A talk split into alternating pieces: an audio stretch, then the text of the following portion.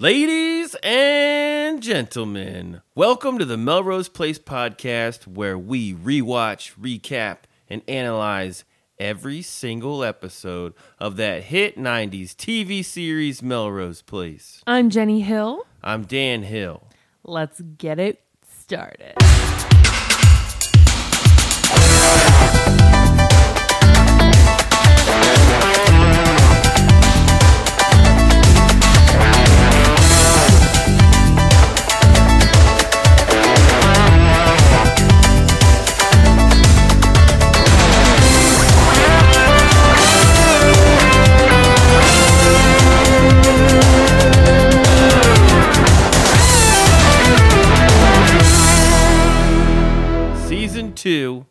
Episode 31, the season finale. Till death do us part. Air date May 18th, 1994. We're done with season 2. Get ready for the longest episode of your life. Goodness gracious. Woo! We were like, when is this motherfucker gonna end? It is just one crazy reveal after another. It was intense. It, was- was. I couldn't handle anymore. I was just like, like, wait, okay, wait, what? Yeah. And then this too? And then that too? Ah! It's like your oh, your brain just is like Yeah, overloaded. it, it was it was too long. It was too long. There was too much going on. Well, let's delve into it now. We open the episode with a very long, lingering shot on a bird who's missing one leg. Yeah, I and I was like, all right, is this like a flamingo thing where they only stand on one leg? I don't know, Dan. When I used to work at the Santa Monica Pier, like years ago, there was this little pigeon or seagull that had one leg, and we called it Hobblefoot.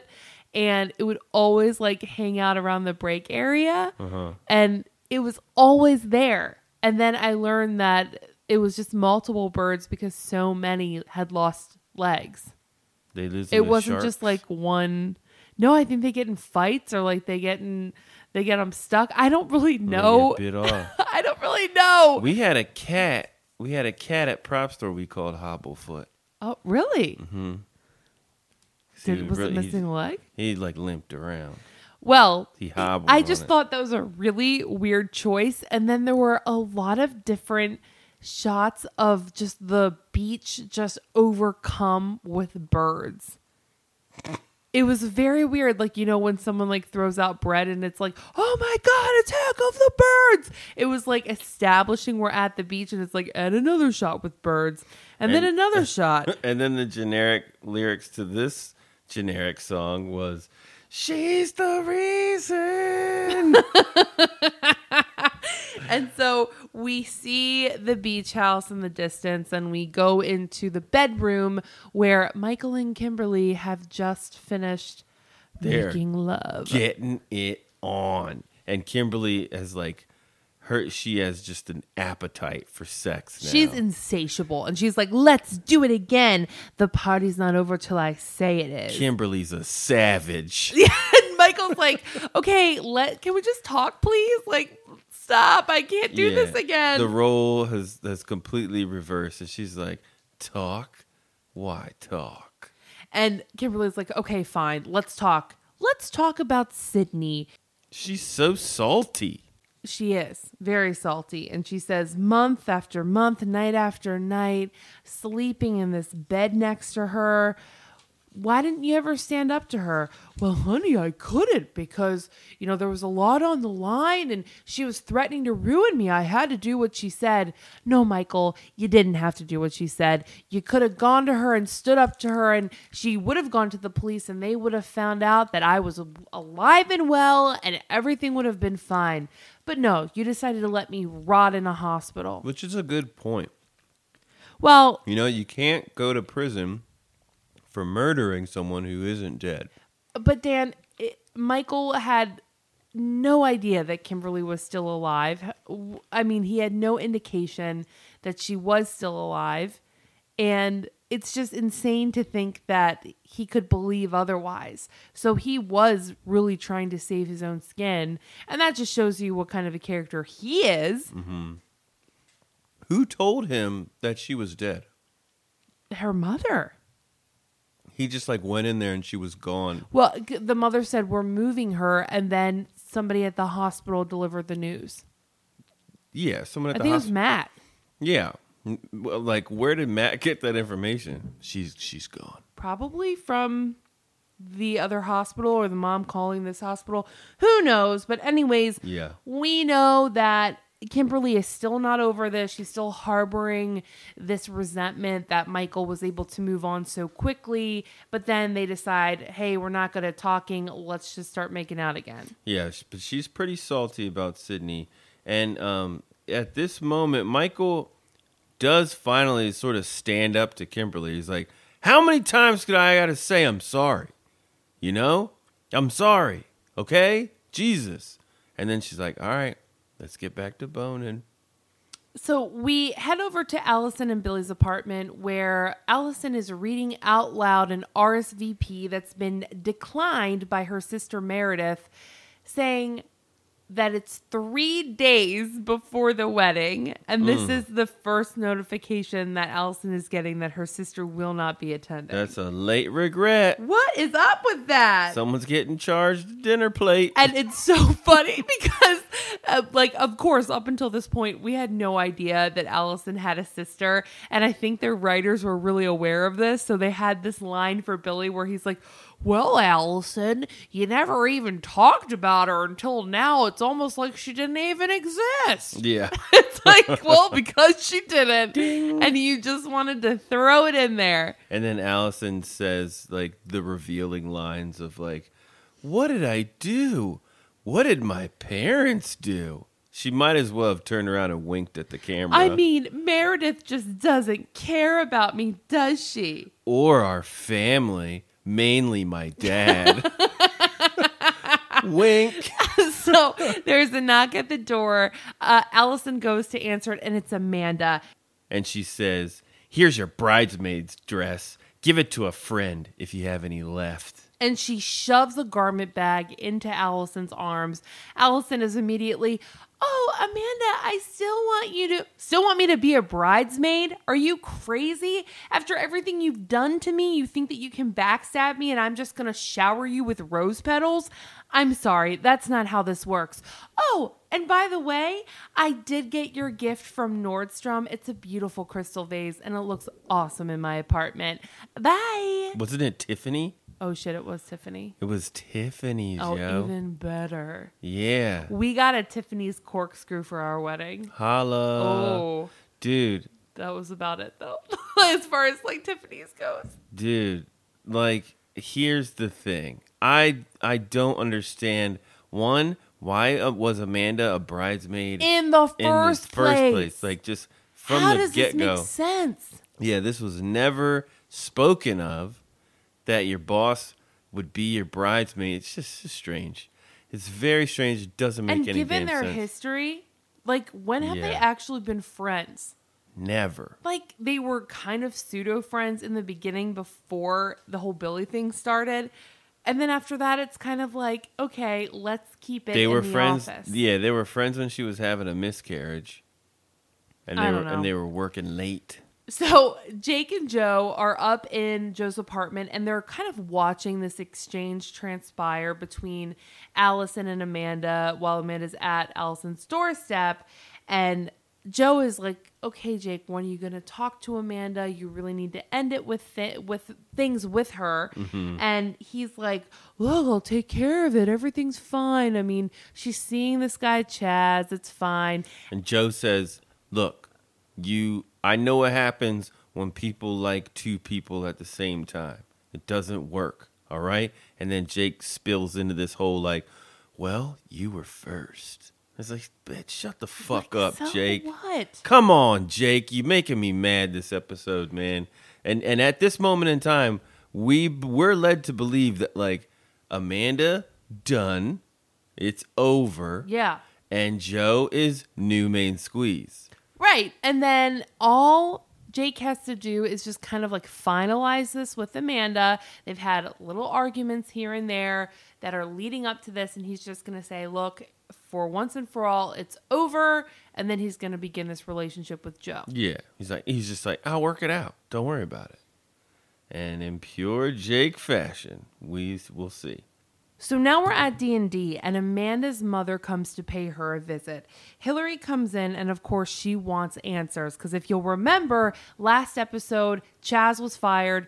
We're sure he probably went back to Hillary, told her a whole litany of things that Amanda has done to her, him and Amanda says, "Look, mother, I don't know what Chas told you, but it's frankly better that you don't know the truth."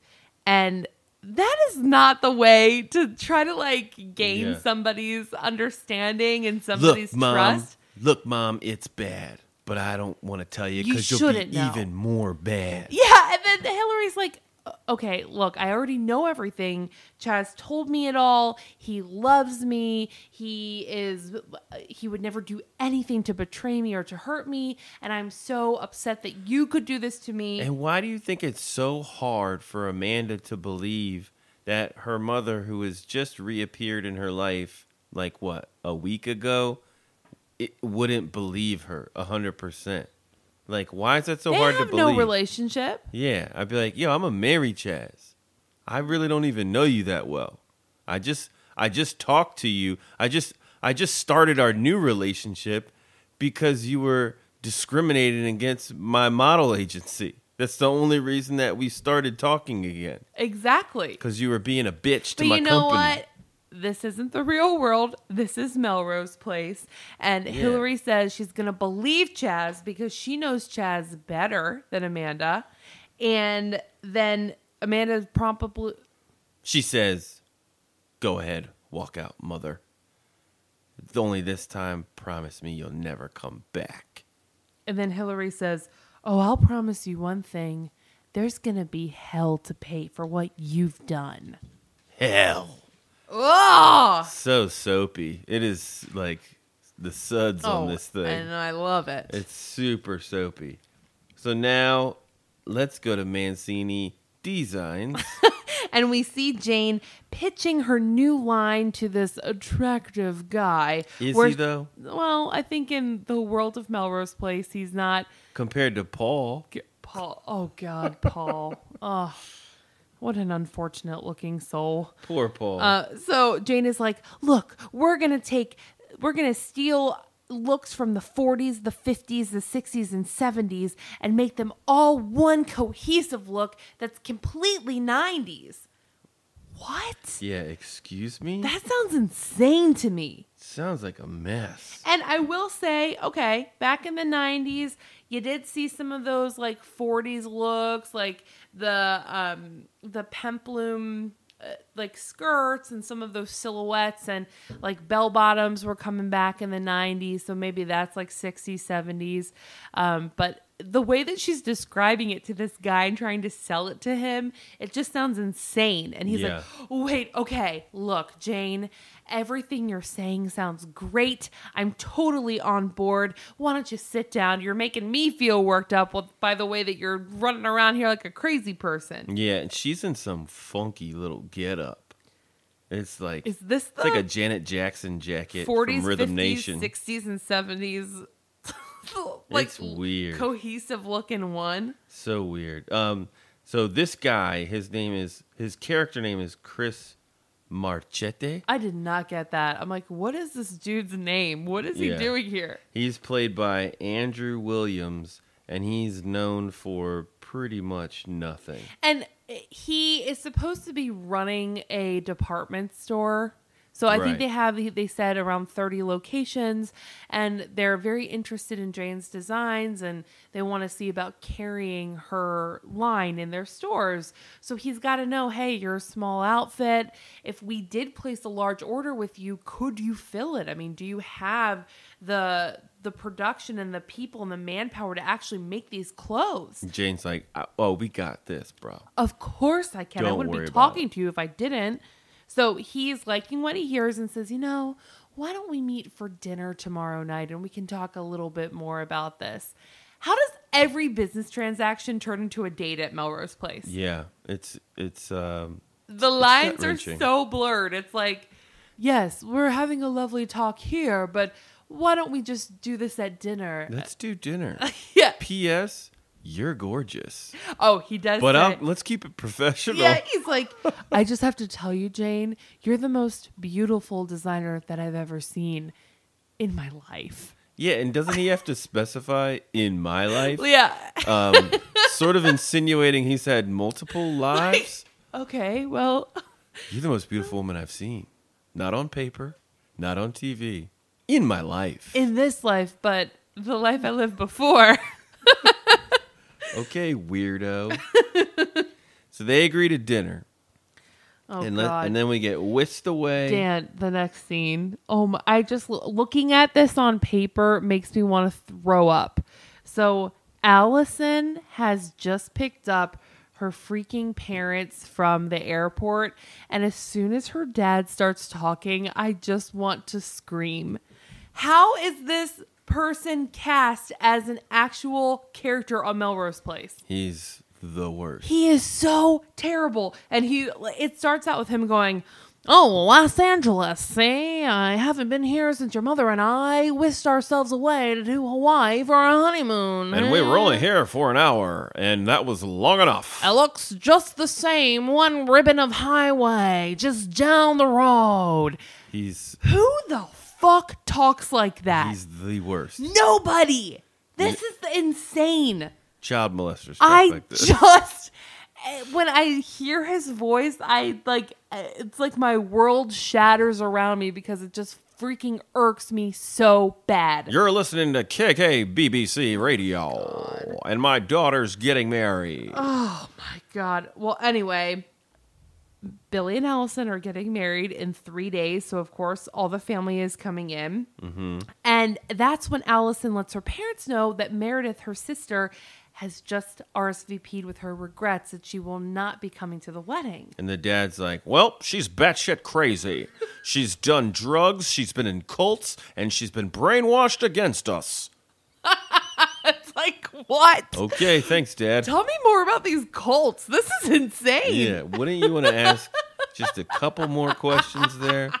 Uh, And I got a, I got like- a couple examples. How about what drugs, uh, which cults, and how are they brainwashed against Yeah. you? And then Alison's just like, well, I guess you're right, Dad. Yeah. Haha. okay, everything's fine. Yeah, cool. Meredith's a wackadoo. What? It's so crazy. We cut to D&D where Amanda is being called into the boardroom. There we find Bruce and their senior counsel waiting to talk to Amanda about some pretty big news that they've just heard. And Chas is laying it down thick. I'm talking a $10 million sexual harassment lawsuit in 94. And what did I say, guys? You were right. I got it right. 10 million. That's a lot. So, That's a lot. oh no, I I agree, Dan. Ten million dollars, Yeah. maybe unprecedented, and She's against a woman. And Yeah. then it's almost as if like Bruce and all of his cronies are immediately like are just like you're guilty. Whatever you tell us, Amanda, it doesn't even matter. Well, I, I think that they're a little triggered by her response because she's immediately like, if anyone should be filing a harassment suit, it should be me. And they're and then then they're standoffish and they're like, well, then why didn't you? That's what makes it seem weird. And they're like, well, you didn't report it, so what the fuck, you know? Well, I get what you're saying, and there there has got to be some responsibility and culpability on her part too, because if there was really sexual harassment going on with her, she's an employee there, a senior employer there, and then she should know, you know, how to handle that with going to HR. But I, I'm surprised that no one. And you know why? You know why? Because I bet they got complaints when Jake rolled up in there and was like, Amanda, hey, lady, love me or leave me.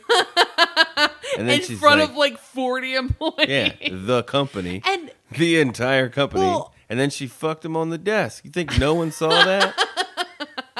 so of course, like they read this, they're like, oh well, do you remember that time when that guy came in and like screamed at her, and then she like banged him on the desk? But you know, no, okay. I just think she, Amanda's worked for D and D for long enough that I think that they would give her the benefit of the doubt and allow her to explain the situation, as opposed to like her coming in there in front of the firing squad and being like, not even an invitation to sit down. Why don't you have a seat? Let's talk. It's like they start the like berating her right when she walks in, and they're well, like, "Well, I mean, would I'm saying like it's ten million dollars. No one's gonna be happy with you. No one's gonna be like, hey, sweetie, come on in, let's chat. Bruce does say that he is upset that she fired him without consent or knowledge and that she didn't tell anybody about her allegations of sexual ab- abuse and and he found Chas's work to be more than satisfactory and Chas worked there for like 72 hours yeah. and told Alison to do all of his work and set up a poker game. Yeah, and so That is it. so we end this scene with Bruce saying, "Well, based on what Chas says, we're in a deep mess. Yeah, Doesn't look good for old Amanda." it's not going good. So now uh, we go to Alison and Billy's apartment where Alison's mother is putting on purple sheets onto the couch. And I didn't really like got you. Yeah, I was like, "What's happening?" So like they're they're putting on the on the the, the sheets, and um, they're thanking Alison's mom, and she's like, "Oh, don't mention it. It's the least I can do." Or Billy's giving up his room, and I was like, "What? The least you can do is put purple sheets on the couch?" And then you explained, Yeah, Dan, because Billy is giving up his room for Alison's parents to sleep there, and it would be improper for Billy and Alison to sleep in the same bed before they were married. So Billy's going to sleep on the couch, and the mom is making up his little bed on the couch. "I see." And it's like, I don't know, for some reason that really got you It just upset. never occurred to me. I was like, "Oh, well." Premarital sex is like weird. I was like, because they were already, they started doing it again. well, her parents don't know that, Dan. Yeah. Okay. Anyway, So- there's a knock on the door. Yeah. A knock on the door. It's Amanda. And Alison is like, oh, like Alison forgets that Amanda hates her every all the scene. time. It's very like, weird. Oh, hey, Amanda, meet my mom. And then Amanda is like, don't give me that bullshit. Do you have any idea what your big mouth has started? Any idea? Chas has filed a lawsuit against me, and now I have to go try to win this case. I'm out of here. And Alison is just like, okay, great. So we then head over to Hollywood Boulevard, where Sydney has resorted to walk in the streets. And I, we've been to Hollywood Boulevard many a times in the evening, and they've cleaned it up But Dan, back in '94, it was a shit show. with it was like a hookers hell- like yes. that. Really? Yes.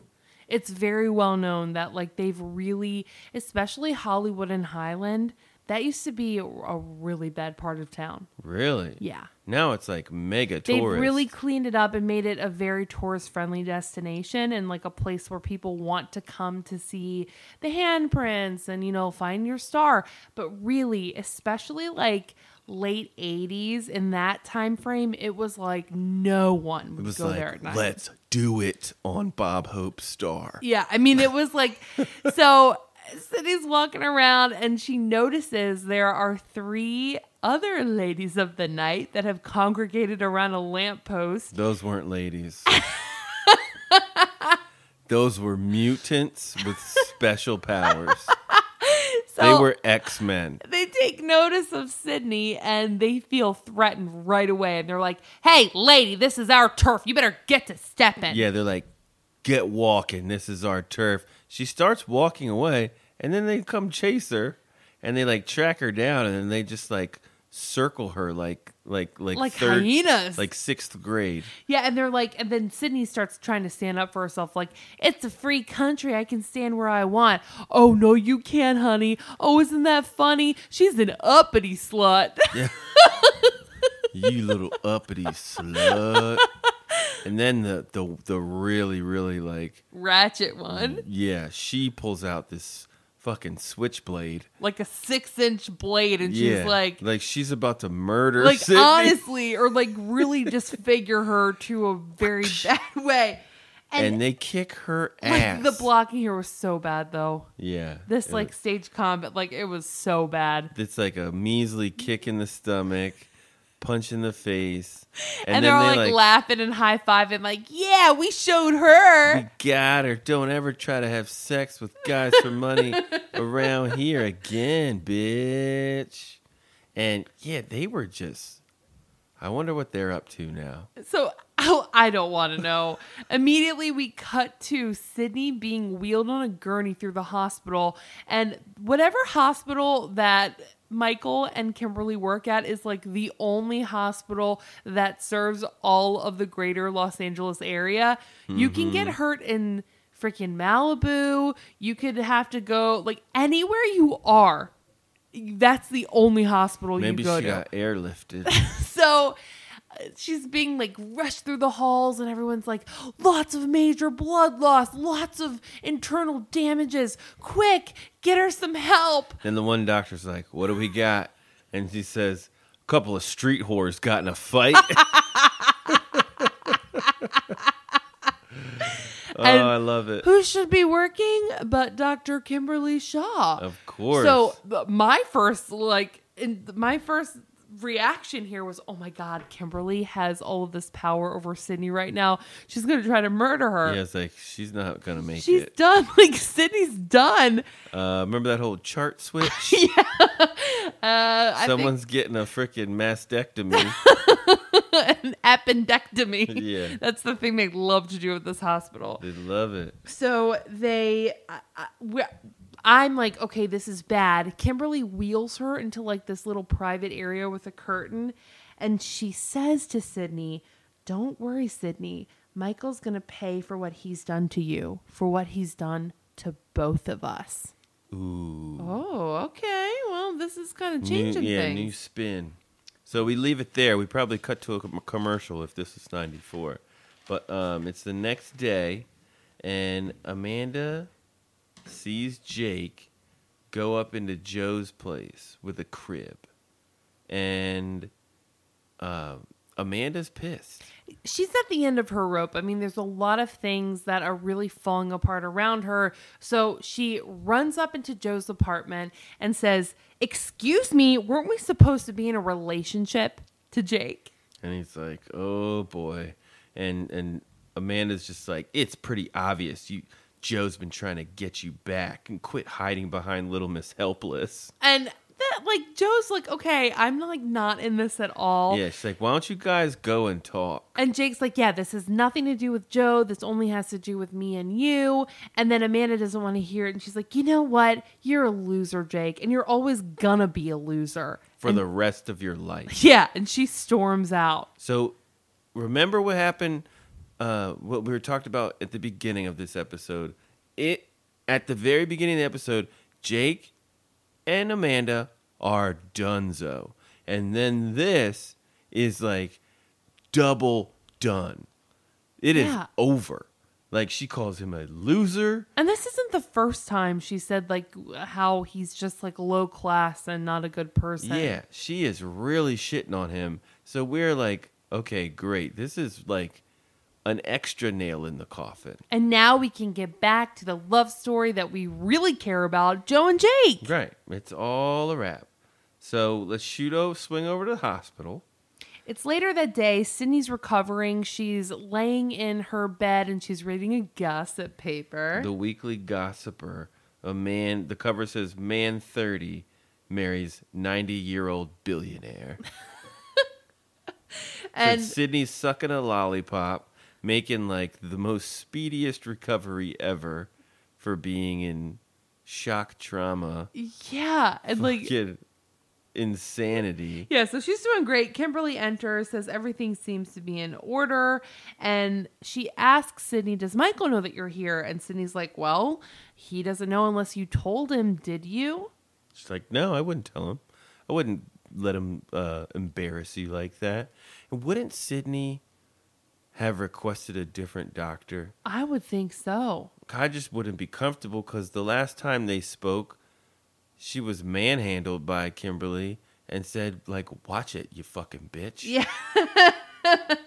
so Sydney um, is trying to make excuses for what she was doing out on the streets, and she says that she, you know, owed somebody a lot of money and she can get pretty brutal, so she's got to make up all this money.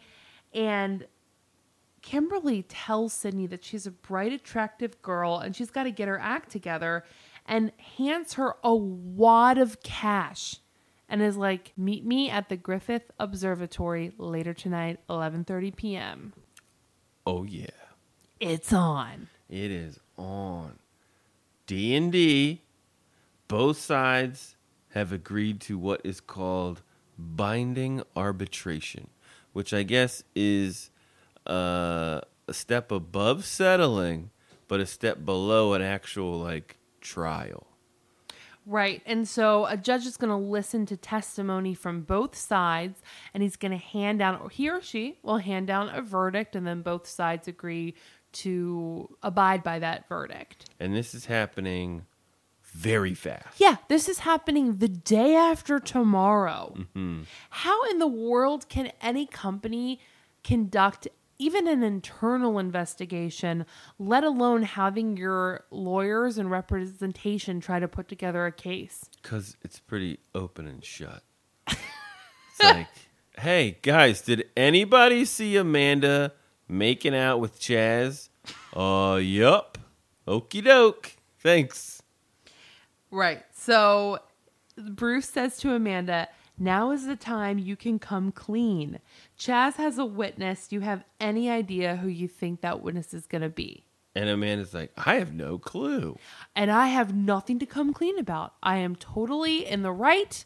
This is just someone that's trying to just get like get to me and is making up lies. Dude, you could guess who the witness is. Who who is Chas's b- partner, like counterpart? Well, Bruce may not know that, and of course, Amanda is not very forthcoming to Bruce. She knows it's Alison, and we cut to the very next scene. Amanda going to Alison's little cubicle, and I love how she kicks off this conversation. Oh, right. She's like, "Hey, Alison, um, you know, if there's anything that you may have misconstrued as hostile, I apologize." It's like, what? It's like, That is the most backhanded apology. Oh, maybe you misconstrued what I said. Yeah, Because- like remember when I came to your apartment and threw your bridesmaid's dress at you and then said I was keeping your wedding gift? I mean, if you misconstrued that as me being hostile or bitchy, I mean, I know that's on you and everything, but um, I'm I did that was not my intent. It's not my intention, so you need to rework how your brain thinks because those were all nice. And when you're called to this hearing, you're gonna really need to tell them that you didn't see me doing anything with Chas. And of course, Alison is back to good old goody two shoes. And she's like, I'm sorry, Amanda. I can't lie under oath. I just can't do that. Can't do it. Can't do it. So now Jane and we're I'm going to call him the retailer. Called him Guy in No. all of my notes. He's the he's the clothing retailer guy. All right, they're on this date, and he's boozing, and he's like, "Oh, another bottle." And Jane says, "You know, no, I don't know, want another bottle. And frankly, this really doesn't feel like a business dinner. Yeah, she's like, "I'm trying to sell my clothes, not, Not myself." myself. I don't want to be like my sister. Yeah. So he's like, "Okay, well, check this out. I'm off. He's offering her a chance at making like an exclusive line for his company, and for incentive purposes, he would his company would then buy a piece of uh, Mancini designs. And Jane is very excited about this proposition. However, if he wanted something so expansive, which he says it could be anything from sportswear all the way to evening gowns, so a really huge line encompassing a lot of looks, she's like, you know, quite frankly, we couldn't. We would have to have a small factory in order to produce this. And I don't think Jane can do this, like stylistically. like you make women's dresses. It's a lot. That's kind of your specialty, and Jane. but you know she she's like ready to take on the challenge um, but is a little concerned about the production of these garments and he says well you know in exchange we would take care of all of the cost all of the funding because we'd own a piece of your business and it would all be making everybody a lot of money And she's like, "Great, just got to run it past my silent partner, Michael." and the guy's like well if your silent partner is smart and he likes making money he's going to agree to this. And she's like eh. yeah have you met michael? And she's like great. Did i say i didn't want a bottle of wine? What i really want is a bottle of champagne. Oh shit! And if you're anything like Jane's lawyer, they gonna do it. and jane looks so pretty in this She's always pretty. like her smile is so radiant and beautiful and she just looks so happy and lovely she's a gorgeous gal. Josie, come on the podcast, will you? we love you Come on. All right.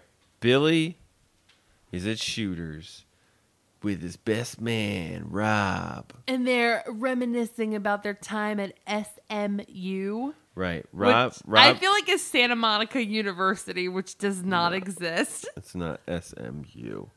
Um, Rob is played by Ty Miller. Ty Miller, also not known for much. Um, he was in the X Files. Um, Without a Trace. He was a tech agent, and The Young Riders. He played the kid.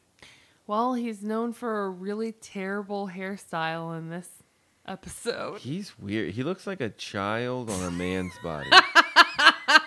because I think he still has some baby teeth. Yeah.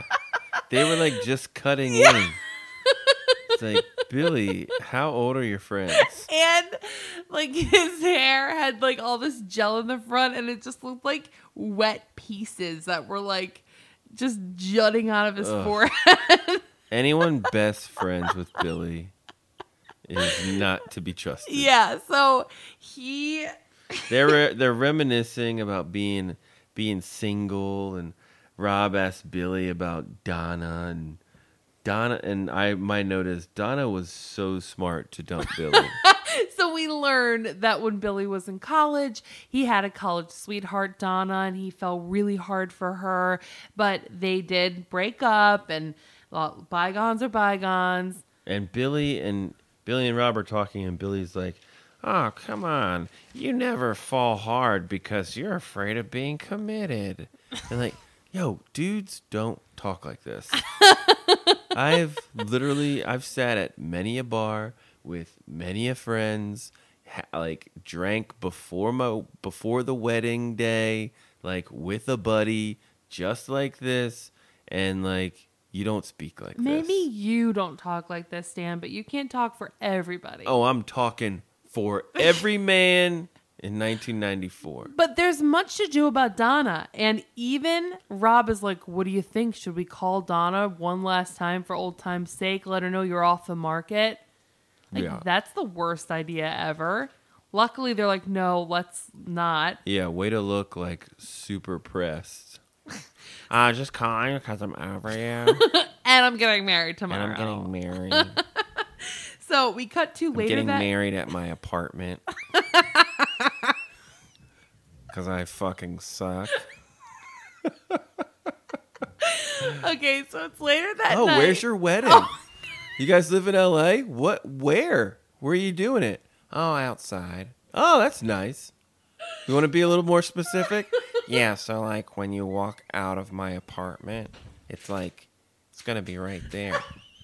Actually, it's going to be over the pool that they're going to make the fucking day before. No, Dan. Give me oh the day off. Give me a fucking break, guys. I'm sorry. I'm cursing. I'm getting upset. That's gonna be at my apartment, Okay. guys. That you fucking cheapskates. There's got to be some middle ground between that piece of shit church you went to and Melrose Place. anyway, it's later that night. We're at Griffith Observatory, which is this really cool planetarium, like on this, like almost like a mountain, and it overlooks all of downtown LA and Hollywood. It is absolutely beautiful. If you've never gone and if you're ever in LA, totally recommend that you come and visit it. But And I thought I thought this was where Kimberly was gonna like detonate some shit. and like watch or it. like, like she's just like trapped. Sydney and she was gonna like murder her or something. No, I, I never thought that she would hurt Sydney. I just thought that they were gonna watch like something get demolished. oh, okay. You know? Well, That's what I thought. Sydney uh, Sydney meets Kimberly there. She's late, and I have to say, Sydney has no bumps, no bruises for someone who was bleeding Mm-hmm. from the head and like kicked in the ribs and like was really in a hot, like a bad way just She a day badly, earlier. badly beaten by superhuman prostitutes. She's looking totally fine. Um, and so that's when Dr. Kimberly Shaw goes into this whole explanation of how when Sydney was gurneyed into the hospital and she saw her laying there all beaten and bruised up, that she experienced some deja vu. And she realized that they have a lot in common. They're both victims of Michael Mancini. Yeah. And yeah, then this is the first time Kimberly reveals to Sid, like, don't you think he's better off not living? She says, All I could think about was revenge when I was recouping in that hospital. Michael is a monster. He is a man that must be contained. He's like a dog. He's got to be put out of his misery. And Sydney says, You mean murder?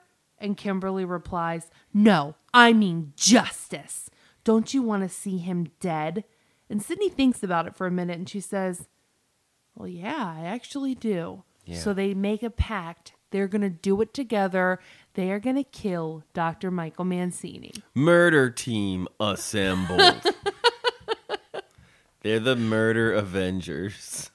So back at the beach house, it's the next day, and Michael and Kimberly are having a breakfast on the terrace. And of course, they have to make Michael look extra shitty. So she's like, "Oh, more more coffee, dear." And he's like, "Yep, bring it post haste." and then he says something. He's like, "Oh, can you get me some more grapefruit? That one was a little bitter, bitch." so just like make him look extra So like he's like running her around, and she's this little servant.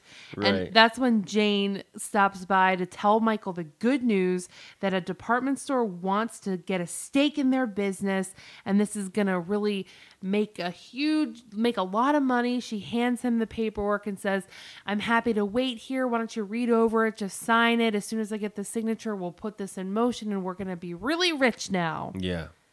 And they're like, whoa, whoa, whoa, let's pump the brakes here. And Kimberly has some choice words. Oh my god, this line delivery from Kimberly made me like was everything to me. She just looks She's like, just, ju- uh, J- Jane's like, just sign the papers. and then Kimberly looks at her and says, "Go home, you condescending bitch, and we'll let you know what we think." And then Michael's like, girls, girls, come on. We all know I'm the brains of the operation. Why don't you both chill the fuck out? And I'm to read this, okay? and uh, you know, Jane is like, "Kimberly, don't you ever talk to me like that again." And Kimberly's like, "Well, I have to go tend to one of my patients, but have a nice day. Bye." And she's out of there. And she's like, remember, he's all mine. yeah. Uh, so now we head over to D and D, and Amanda runs into good old Chas and Hillary. Turns out that instead of going through this arbitration, the insurance company has decided that settling would be a good idea. $500,000 are going to be paid out to Chas on the condition that Amanda issues an apology and issues an admission of guilt, basically. And you should be saying deal. but Amanda sh- shuts the case and says, "No deal, Howie." Well, okay, listen. If you really like, and she did it, yes, she willingly made out with Chas. That did happen. Mm-hmm. But all of these allegations against her are false. Right. And really, if she does plead guilty to this, this will be on her permanent record, if you will, where someone could find. And it could be detrimental to her career moving forward. Why should she drag her name through the mud just because some freaking wackadoo guy wants to just like totally throw her under the bus and make a buck off her. Doesn't matter. You know how corporate is. Like, if you have a chance to just settle and end it for a fraction of 10 million, you do it. Well, If there's a shot at them winning, you pay the 500 grand. And then she's like, no, Bruce, trust me. And he's like, all right, but you're fired if you're guilty and you'll never work in this industry again. those are high stakes. And like they're down for this gamble. This isn't something that Bruce needs to like send up the ladder Yeah, and say to like maybe the owner of the company. yeah, because ten mil, like that's a lot on the hook. He's just like, okay, cool. We'll roll the dice with you, Amanda, on your word.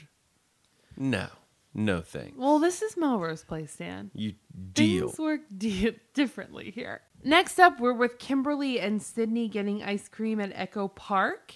And I always thought that these two gals had a little likeness to one another. And in this scene especially, it looks like like a mommy and a daughter. Yeah, like Barbie and kid sister. Yeah, really. Skipper. it really looks like that. And they're enjoying ice cream and kind of trying to like hatch plans about how they should murder Michael. Yeah, and it's just it's it's very light. They're just like, hmm, what if we just throw him off a building? Well, he Uh, did have a nasty painkiller addiction. I mean, I did pretty much save his life. And Kimberly's like, Why? You should have let him die. Yeah. And she's like, Well, maybe we could do something like that, like frame him and like drug him or something, and then he dies of pain addiction. And that's not enough for Kimberly. She's like, Well, that's a good idea, but I think we can kick it up a notch. Yeah. So they're they're in cahoots. They're ready to do this. Now we go to Billy and his groomsmen all getting fitted for their tuxes for Right. this wedding. Um, Billy, Mr. Parker, um, Rob, Matt, and Jake. And the in this scene, Alison's dad tells Billy to call him dad. Oh yeah, call me dad. okay, Oh dad. God, calling that man dad is like, oh, that just makes me want to like really jump off a building. Yeah, I'll call you freak. He's so weird. And so uh, Billy goes up to Matt and he's like, Look, I got to go back to work. So my friend Rob's in town. Can you just like babysit him, show him a good time? I got to go. And then Matt just looks at Billy like dumbfounded and is like, Billy, like, I don't have a job. Yeah, like, I have I to work go at back to work hospital." too. I work at a hospital, Like, right? think Billy and he's like come on man you'd really be doing me a favor and then matt's like all right it's the day before your wedding of course like i'll help you out i'll i'll show him around i'll like entertain Yeah. him while he's in town And also during this scene, Billy has to have a conversation with Jake that doesn't need to be had, where he's like, "Hey, uh, I know you saw Rob over there. I know we got in a fight, so he's gonna be the best like man." billy remember when you asked jake to be your best man his response was a swift punch in the face like i think that was a no Yeah, that was a hard no. Yeah. and, um, and there's been no confusion after that. Yeah. I think Jake is well aware he's not totally the best man. doesn't want to be the best man probably doesn't want to be in your wedding No. No. but just feels like obligated because you have no friends. Yeah. Next next up is Chas for best man. Oh God. So we cut over to the hospital where Kimberly and Dr. Levin are speaking in private. Oh, what did I say? After what? after uh, Billy was like, "Will you hang out with Rob?" Oh, you di- you call. We'll we'll get to that. Okay. We'll get to that. But you did call it. All right. So Kimberly and Levin are talking at the hospital about Michael and how he's suffering from depression.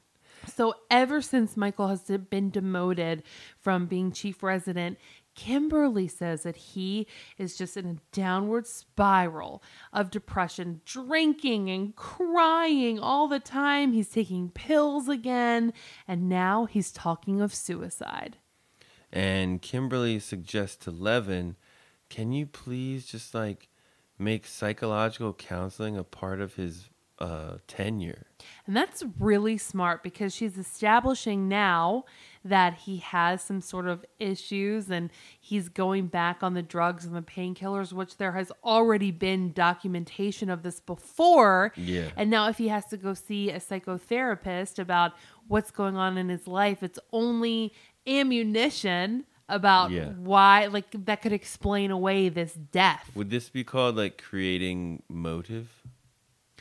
No, it's not creating motive. So It's a motive is what reason for death. Yeah, exactly. It's your motivation for wanting to commit a murder on somebody. This is just uh, like She's cooperating. erasing her motive. Right. So now it's like she's trying to create a narrative that like, oh, he wanted to kill himself. Look at this and Mm-hmm. and creating documentation to back it up. Right. So let's go to shooters, guys. We're here with Matt and Rob. Right. And Rob is talking to Matt about what it was like to live with Billy. They we find out that freshman year they were thrown together as roommates and they were total slobs. They kept their dorm really messy. And Right. the only criteria of getting girlfriends is if they'd clean their room or not. Fucking pathetic, guys. If I dated a guy in college that was like Hey, clean ladies. my room, I would be like, You're out. No. Ladies, you want to hang out? Why don't you come up to uh, B405 and clean it? Like, what is wrong with you guys? Oh, Jesus. And then, like, Matt is so much more comfortable, like, hitting on dudes now. It used to be very quirky and awkward, like, oh, hello, hi, uh, yeah, um, so do you, like, um, I gotta go. So Well, I'll, Matt I'll see you, see you tomorrow. Matt maybe? has gotten a few relationships under his belt. Yeah. He, you know, he's getting a little bit more into the dating game. And so he's kind of grilling Rob about Billy, asking, was he serious about anybody? And again, Donna Fleming is brought up again. Yeah. That, yeah, he did love someone named Donna. Maybe Donna's coming up. I, that's in my predictions. Ah. Um, that like Billy was really hung up on her. Anytime Billy met a new girl, that was his soulmate. He fell really hard, and Donna was really like the last one. But you know, they broke up, and now that he's got Alison, he seems really happy. And then that prompts Matt to ask, "Well, were you ever serious about anybody?" And, And he's like, "What do you mean? Dudes are chicks." and Rob's like, "How about a little bit of both?" and Matt's like, "Fuck yeah." and and then like Matt seems pleased with this answer, and Rob responds with, "Well, I kind of figured out I'm gay if that's what you're asking." And then Matt's Matt- just like, "Great, me too." No, I thought Matt was like, "Yeah, I know. no, he just says, "Great, me I know you too." gay. he didn't say, "I know." That's why I'm here, bro." no, it just seems like, whoa, this task of having to babysit this dude is now turning into a nice little uh, opportunity for me. Maybe Yeah. we could like, you know, I Have will. some fun. I'll say that Matt. Matt. Uh, he he like uses the most of his scenes. You know, you know, he I, makes the most of them. Matt is he it's so sad because he's a character that's just we don't see a lot of, but I think Doug Savant is just such a sweet person and it just really comes through Matt and it's like you want to know more about him. Yeah. Next up, we're with Alison and Billy, and Alison is getting kind of nervous that she is the star witness for the prosecution and Amanda's hearing with the sexual harassment case. Right. And she's finally sort of giving it to Billy here. Yeah, it's funny because she's like, man, I should have never gotten myself into this. And then she starts thinking and realizes, I didn't get myself into this. My shithole boyfriend did. Billy, it's because you blurted out to when Jake was in the room about the whole Amanda and Chas thing. Then I had to own up to it. And then that prompted him to run up to Amanda and tell him that I said it. And now this has all resulted in this huge lawsuit. And it's all because of you, Billy. And Billy offers n- little to no. Oh, okay. I'm like, oh, all right. Well, I'm just gonna keep doing that dishes then. Bye.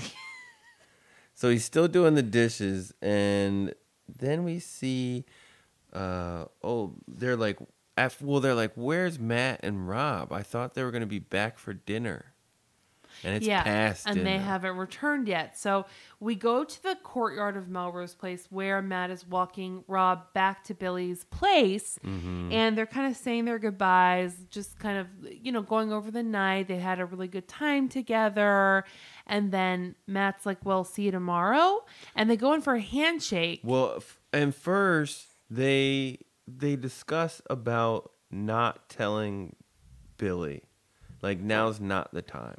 To tell Billy that Rob is gay. Right. Billy's getting married the next day. It's a pretty heavy thing to lay on him, but it's like, is it? It's like Rob's life. Why? Like, why does should Billy care? But I get it. You Maybe it could be seen as like trying to. steal your thunder of your day. Like this is a big announcement to make to your friend. So okay, they're not going to say anything, and um, they go in for a handshake for the evening.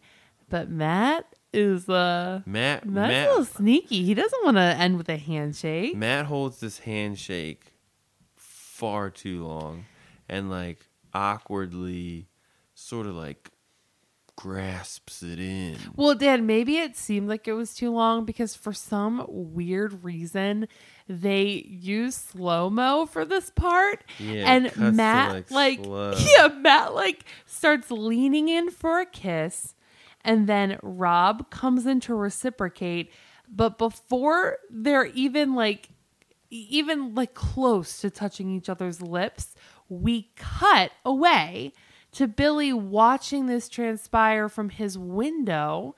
And then we see Billy's reaction. And then we cut back to Rob and Matt, then like kind of backing away from one another. Post makeout, Yeah. And it's just kind of like, really? dude. Who cares? We can't see a, a same sex kiss. Yeah, come on. I mean, I know this was 94, but Get some balls. I don't it just it it seemed weird and the way that they like had the slow mo it was like what They should have done it. they were just kissing so anyway And Billy's in the kitchen. He goes, "Oh my god." billy is such a freak Oh my god. okay um so Jane and and uh, Mr. Retailer are walking on the boat dock, and they make out. Okay, next scene. exactly um next scene amanda's beaten down she's coming home from work she's entering the courtyard of melrose place about to go up to her apartment but then jake is sitting there by the pool waiting to talk to her Very stalkerish. yeah like hey we need to talk We need to talk. And Jake says that he and Amanda need space. And Amanda almost looks like on the verge of tears. And she's like, Jake, look, I don't need space right now. I need someone who's going to be there for me and someone who's going to support me. Are you going to be there for me? And he comes over and starts hugging her.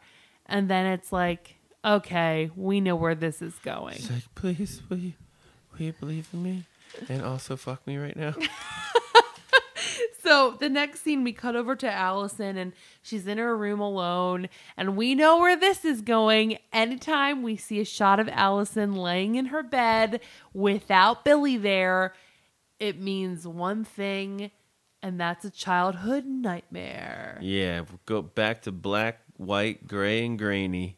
As she's walking up the steps, As a child, saying, Mommy, please help. and then like she drops her doll, and the doll's eyes are closed. But then when it hits the floor, the eyes pop wide open. So Alison like sits up in bed and is screaming, "Mom, mom!" And within um maybe a second and a half, both of her parents are running into her room with Billy hot on their heels. Like, Alison, "Sweetie?" oh, what's wrong? It's like And then like she's in full embrace with her mother. She's a grown woman, full embrace with her mother on the bed, and then like the dad is in there. It's like, "You all right, sweetie?" and Billy's like, "Hey, everything, everything okay in here?" And Alison's like, "Yeah, don't worry, I'm good. I'm just gonna keep hugging my mom though, so you can kind of go." And this is the night before their wedding? Or no, it's the 2 days before two their days wedding. before, yeah. It's just very strange. So we end that scene, and it's the next morning, and we go right back to Amanda's apartment where, shocker, both Jake and Amanda are naked in bed together, How did this happen? implying that they've had sex, which of course they. Of course they, they did. did. How did this happen? We thought this was done. Amanda walks up and says she needs someone to believe in her, and you take that to mean you want to put her your thing in her? Come I on. I don't get it. And and Amanda's all grateful that they got back together and she acknowledges that Jake might have feelings for Jo, but he she thinks that they're misplaced, that you know, this is his close friend and she's going through so much and he wants to be there for her and maybe that he's confusing those feelings for love, but she seems to think that she and Jake have something a lot deeper than that. What the hell happened to We Need Space? Ugh. And he says, I'll be there for you, Amanda. I promise. Come on. He's dude. talking out both sides of his mouth now to both of these women, and it's not fair. He's doing exactly what Jo was afraid he would do. Yeah, and we all knew he was going to do it. Um, so Billy and Alison are leaving for the day, and Billy's kind of checking in with her. Are you okay? You know, this now is the day before their wedding, and he's like, everything okay with last night?" And she's like, "No, it's fine, it's fine. I'm gonna just like go to this deposition." I'm gonna like plead this whole thing out for Amanda, and then I'm just gonna focus on getting married to you. And you had to remind me at this moment that Old Faithful's back. In Oh. it, yup. When you need some comfort the day before your wedding, you got to break out your old school, comfy ass, Old Faithful blue robe with the ducks on stars on the back. You got to get it back into play. So Billy leaves for work. He's got to work a little bit the day before his wedding. And on the way out, he sees Matt. And he awkwardly approaches Matt and is like, Oh, well, uh, Matt, um, I saw you and and uh and Rob together last night and No, I know, I know you're gay. and you were with my best man and you were well you see i saw you um I saw your lips touch each other's lips. uh so you were yeah and then matt has to finish the sentence like we were kissing and billy's like yeah um huh, that's right oh, i'm okay with it though um it's okay with me but you know So do you uh, think he's confused? Man, or- I know Rob really well, and you know, you guys had a couple drinks, you really hit it off, he felt comfortable with you, and maybe he's experimenting. He's confused. Matt's like, look, bruh, whatever it is, he's not experimenting, and maybe just talk to him about it. Yeah. So See you later. later, later, guy. And Billy's like, okay, well, I'm late for work. Bye. So next up, we are at the deposition, the hearing for Amanda's freedom. Chas is on the stand, lying his motherfucking ass off, Yeah, saying, you know, saying some hurtful shit. He Yeah. said he said that Amanda pulled him into the room and was like, "Time to pay the piper," and he had to pull down his pants, and she made him do it to her. and then if she if he didn't, he would be fired on the spot. Chas, So he says Chas, come he, on, bro. He says that he goes to Amanda after the incident occurred and says how uncomfortable he felt about it, and then that prompted her to fire him. Mm, Mm, likely story. Doesn't make okay. any damn But sense. everyone's eating it up. They're like, yeah, that sounds like Amanda. Like they're all there, like in agreement that, yep, seems like she's taking advantage of this guy. Here's the question though. If you all right, let's say Chas did have sex with her, okay? Let's say he did do it and she forced him to. After doing it once, then you would then the next time you say no and then you get fired, but you already did it. He said that he went to her and told her how uncomfortable he felt and that he doesn't want it to happen again. Uh.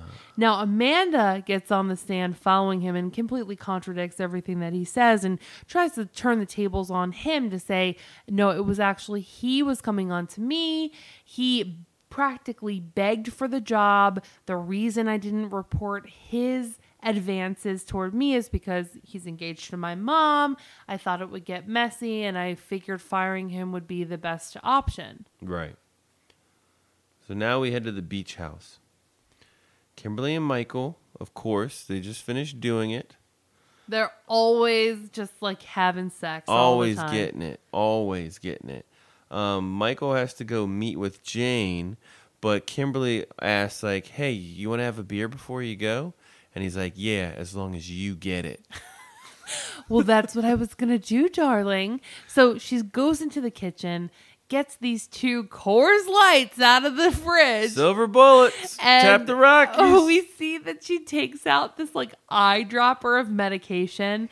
We don't know what it is, but she takes like a big old squirt of it and puts it right into Michael's beer. then she cheerses both bottles Herself, and she's like, "Aha!" Putting the murderous plan into action. yeah and she walks back into the room hands it off to michael and we, we, we leave them there we head back to the hearing Where the star witness is ready to testify. Alison Parker, wearing all white because she is pure and innocent. and ready to get married the very next day. Right. So they start cross examining her and they're like, Well, you work for um, Amanda Woodward. Would you say that she is a fair boss? Sometimes. Uh, maybe, I guess. Well, we have these allegations of sexual assault. Did you see anything? I did. Uh, can you please describe to the room exactly what you saw, Miss Parker? Um, I saw them kissing. Um, now, what did Chas tell you about the kiss? He said that after it, they made love. Of course, I didn't see this part. Well, Miss Parker, even if you didn't see it, what is your opinion on the matter? Do you think they had sex? It is probable that they made love. It's like, if that's not a fact, why do you want her opinion on whether or not she thinks they did? She basically was like, "Yeah, maybe." I saw them kiss. And here was the If opportunity. see, so if you see anyone kiss, you could think that they probably had sex. But you know what, though? I mean, okay, she's between a rock and a hard place because, of course, I don't think she wants to betray Amanda. Like, she doesn't, she's not out for bad blood with Amanda. She just doesn't want to lie under oath. So, why not tell the whole story? And this Yeah. would discredit everything Chas is saying. and also how Chas cornered you. Yeah, and it's like you're gonna do all my work for me. I'm not doing anything. I'm gonna like basically just join the boys club here and play poker and do what I want to do, and then say, I went to go confront Amanda about how Chas was treating me. And when I did so, I saw them kissing. Chas made eye contact with me and, And gave me a very blinds. weird smirk and shut the blinds. That right there is like, wow, you have a witness saying that like if someone's being like you said in the last episode if someone is being coerced into doing sexual favors that they don't want to and they see a third party looking on that is your opportunity to like Help. get help Yeah. But she doesn't she doesn't say it doesn't say anything about this and we can see amanda's reaction to her statement. Oh, she's sending her daggers. yeah like oh bitch you did not She is so angry. So angry. We now head back over to the beach house where Kimberly has beckoned Sydney, and now they're trying to figure out what to do with Michael. He is passed out on the bed. Fully sedated. So we learn that the eyedropper stuff that was put into his beer was a sedative. Just knocks you out. Now, this is Dr. Kimberly Shaw's big plan. They're going to drag his body into the car, which he's alive, he's just sedated. And they're going to turn the car on and have carbon monoxide poisoning do the deed. Mm-hmm. So they Sydney starts catching feelings. She's like, "Oh, he looks so innocent here." And Kimberly reminds him, "Stop it! You're looking at human garbage. I freaking love Kimberly so much. You're looking at human garbage, who I f- have sex with every Like, single every day. day, multiple times a day. Yeah, so but he's garbage. And Kimberly's like, I'm gonna go down, take a walk, gonna go I'm gonna go to Malibu Cantina, I'm gonna establish my alibi, I'm gonna come back and find him. This should do the deed in about three hours. You're gonna drive to Palm Springs. Here's some cash. You rent a motel. You clear your head. Make, sure, some people, see, you. Yep. Um, and now we go to Mancini Designs. Michael, of course, is late because he is being murdered at the moment in the garage. Now, Jane takes this as an affront to her and her business and is like, you know what?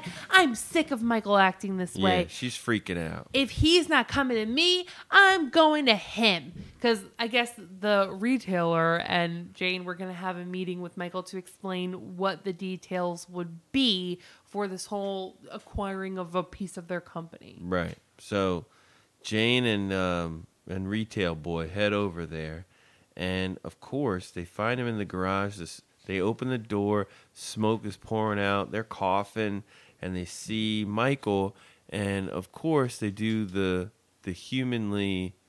Uh, the, the uh, an initial human response, which is help, and they get him out of the car. Jane starts per- performing mouth to mouth resuscitation on him, CPR, and Michael comes too. Yay, he's not going to die. And I love it. He looks up and he's like, Jane, that was one hell of a kiss. And she just slaps his hand away, like, fuck you, god so damn it. uh, Kimberly and Sydney's plan is foiled. Foiled. Mancini makes it. Now, we go back to Melrose Place. We're at the courtyard. There's a ton of folks working Day of the wedding. day of. and they're building like a makeshift floor over the pool, which I would be a little suspect of this. I mean, how are they constructing it? Happen- everything's happening so quick. They're really like outfitting the whole courtyard to be able to accommodate this wedding, and all of the tenants of Melrose Place are are getting woken up. What's going on out here? Well, guys, you're all invited to the wedding today. yeah, you didn't and know where it was? Dan, you made a really great point. Everyone's like, "What's happening out here?" Well, you got an invitation. Yeah. The wedding's gonna be at Melrose Place today. Yeah, Jo, you're a bridesmaid. Why are you like Alison, Amanda, so were you up until yesterday. you were? So Amanda comes like charging down the stairs. What's happening here?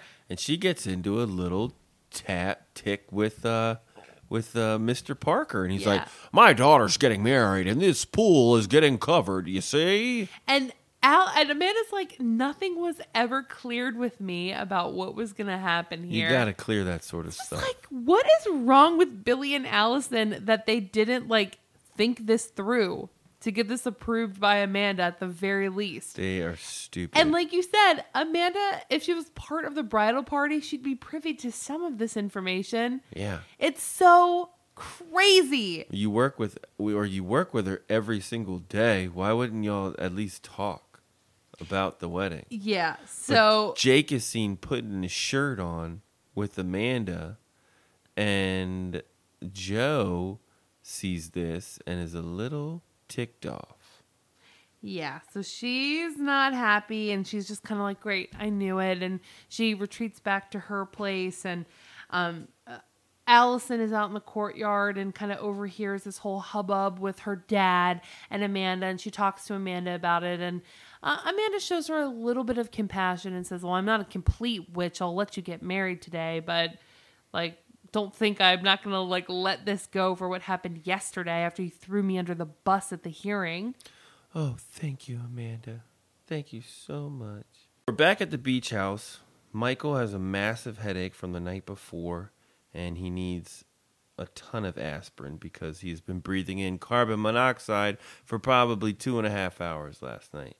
And Kimberly is playing the doting wife, like trying to just give him whatever he wants.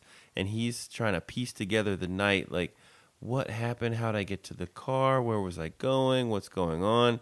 And um, he he just doesn't really understand what what went down, how he almost died. So Kimberly, of course, is just like, "Oh, you poor baby. I don't know. I mean, we were we had a beer. I left to go to the Malibu Cantina. I walked down to get dinner. You said you were going to meet Jane, and the next thing I know, I come back and your head's in Jane's lap, and she's uh, basically pulled you out of your car. I don't Right. know what happened." And he just sort of shrugs, like, well, oh well, glad I'm alive. And she makes a funny joke where she's like, Well, I'm glad you weren't driving. I mean, you could have rolled down another hill and who knows what would have happened to you then. Mm. Where it's kind of like, you know, Remember, you almost killed me, asshole. What's your deal? we now cut to Alison and Billy. It's their wedding day and they're kind of having one last chat before they walk down the aisle. Billy's does- in his suit. Does anyone say this? Like, Alison says, "One last chance to walk away, Billy." Like, who gives you was- that opportunity? She was joking, and she's like, "We're getting married today, honey." And maybe it's funny that she says that when we know what happens after this. Right. Um, but you know, they're they're like lovey dovey. He says that he feels like he lived his whole life just to marry her today, and um, they're very excited about their nuptials. And he goes off to find his best man Rob, while she goes to you know get dressed and get gorgeous for her day. Now Billy confronts Rob about what he saw the other night, and Billy he's like talking to Rob. He's like, "Did we're so uh, you're you kissed Matt? Are are are you are you gay?" Rob immediately thinks Matt's told Billy and is like, "Oh, great, Matt told you." "Oh, no, no, I I, I saw you together. So, uh, what do you think? Are you gay?" And Rob says, "Yes, I, I am gay." And then Billy fucking makes it about him. He's like, "How could you keep a secret like that from me?" Fuck you, man. Billy, No one's got to just come out to you. You know? yeah, and it's like we were watching this, like, "Oh my, Billy, you are so self-centered." And he's like, "Were you ever attracted to me?" Of course, that's like. Yeah. Uh, just because you're the same sex doesn't like no one's attracted to you, Billy. And what's he say? He was like, "No, I wanted someone. a- immediately was like, "No." no, I want someone a little more stable." Because you're a fucking train wreck, Billy. Everyone knows it. Oh, anyways, um, so we now are with Jo and Jake. Jo knocks on Jake's door just to make clear the air, make sure that they are on the same page. Jo tells Jake that she feels as though maybe some of her feelings got mixed up with feelings of before, that she's so grateful to Jake for everything that he's done and maybe this this feeling of gratitude was mistaken for feelings of love and no matter what happens, she just wants to be Jake's friend. She's not trying to get in and out of this like triangle with Amanda. That's it. She's got way too many things happening She doesn't in want her any life. drama. Yeah. Yeah. She's ha- she's like, I'm having a baby. I can't be messing around with Amanda. She's liable to punch me in the stomach or something.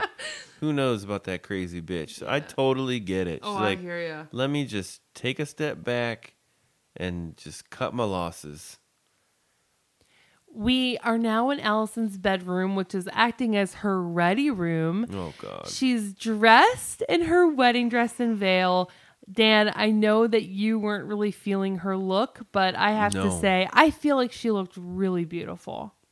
It's just no. It's a no for me. Well, okay, you've got to take into account the style of the 90s. And I think that she looks real. I, I really think this is the best version of Alison. Those bangs though. I love them. peeking through the veil. Oh, Ugh. I love the bangs. Yucky. Very 95. So Alison, Jane, and Jo, they have an embrace like, I can't believe I'm doing it. I'm getting married. Jo y'all." has her something borrowed, which is a charm bracelet from sixth grade. Kind of weird. And then Jane remembers she has something blue. So she runs out of Alison's apartment to go retrieve it from her apartment. But on the way, she's stopped by Michael and Kimberly. Oh yeah. They show up at Melrose Place. Michael says, Hey, guess what? Not signing those papers. Oh, thanks for saving my life and everything yesterday, but I'm still not signing those papers. Yeah. Why and why wouldn't he? Just because he knows she wants to? I don't know. It affects his money. Yeah, he's stupid. He his reasoning is he wants to keep this as a small business and he doesn't want Jane to get too big for her britches. Mm. So stupid. That's weird.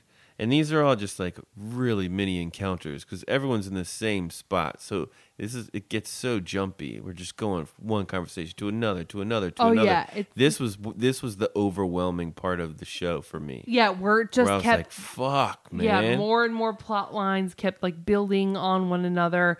So of course Jane is really disappointed to hear this. She runs back over to Alison's place with her something blue, and then the dad comes in and he wants to have a word with his little girl. Well, yeah, but Billy wants to see Alison, and the parents are like, "No, you can't go see her."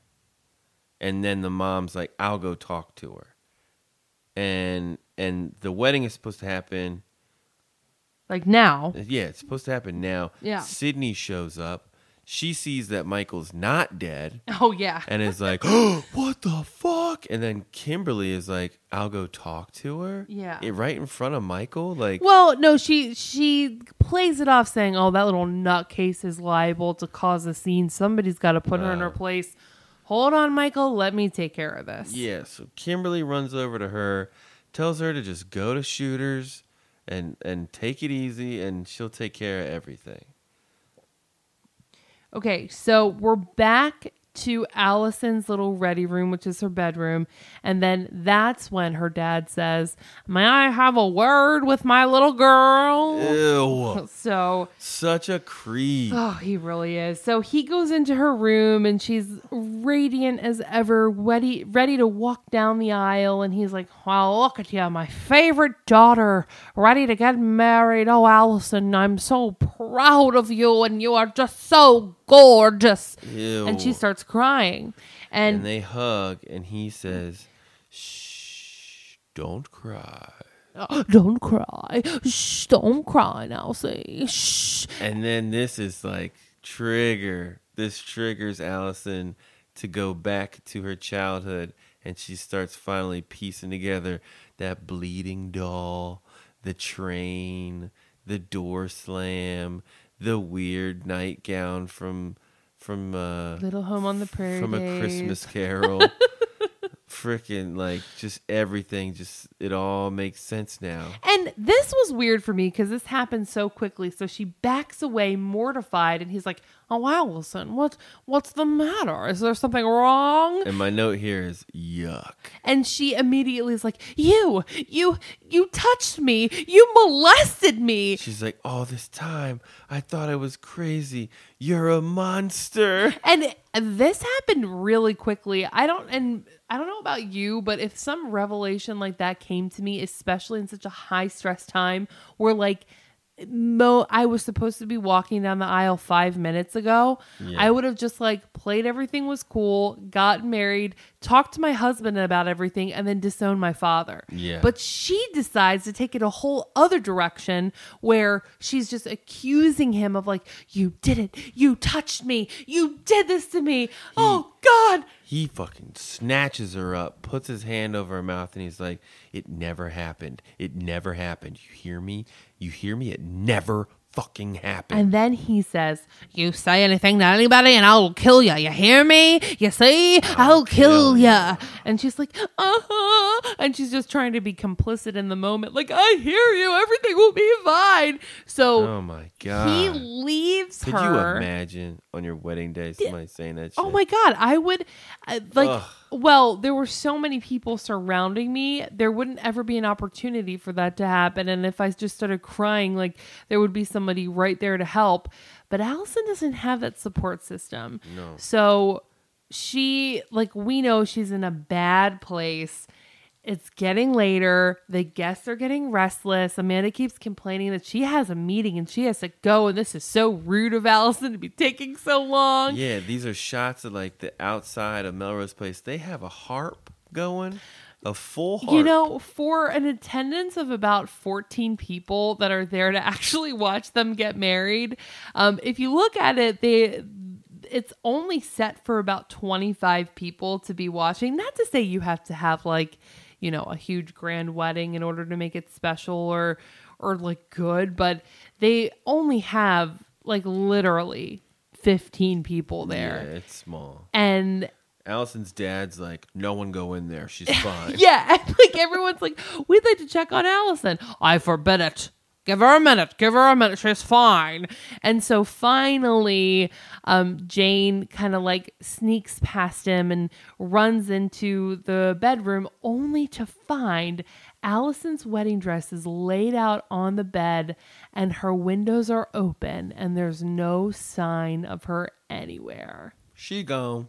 She gone. She gone, girl. The wedding is off. Yeah. So Jane, of course, is shocked to see this. She tries to get reinforcements. Billy comes in and he's just like beside himself. He had like if you went to a dictionary and looked up conniption, that's what Billy has. Right. Here. Now, he like kicks a door backwards, like Alison had enough um, forethought to leave a note that reads, Billy, I'm sorry. I just can't. It's not you. Love, Alison. and he's like, if it's not me, then who? What's wrong with this girl? Who is it?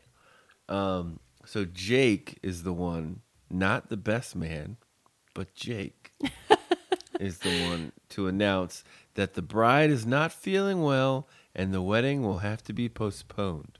And the only person who reacts is Mancini. For some reason, he wants to know the dirt. So he He's like- approaches He's Jake. like all happy and smiling. He's like, "Hey, so uh, What's really going uh, on? what's going on You here? know, I'm a doctor. I can help. Hey, I'm a doctor. I can help her if something's really wrong. But what? She get cold feet? Now, this conversation gives Kimberly the opportunity to then sneak over to Jane Mancini's apartment, well, Jane's apartment, where right on the inside of her door, she has all of her keys hanging, and she grabs a set of keys and she says under her breath, "Thank you, Jane." Thanks, Jane. Oh, and yeah. then she joins Michael back in the courtyard with everybody else.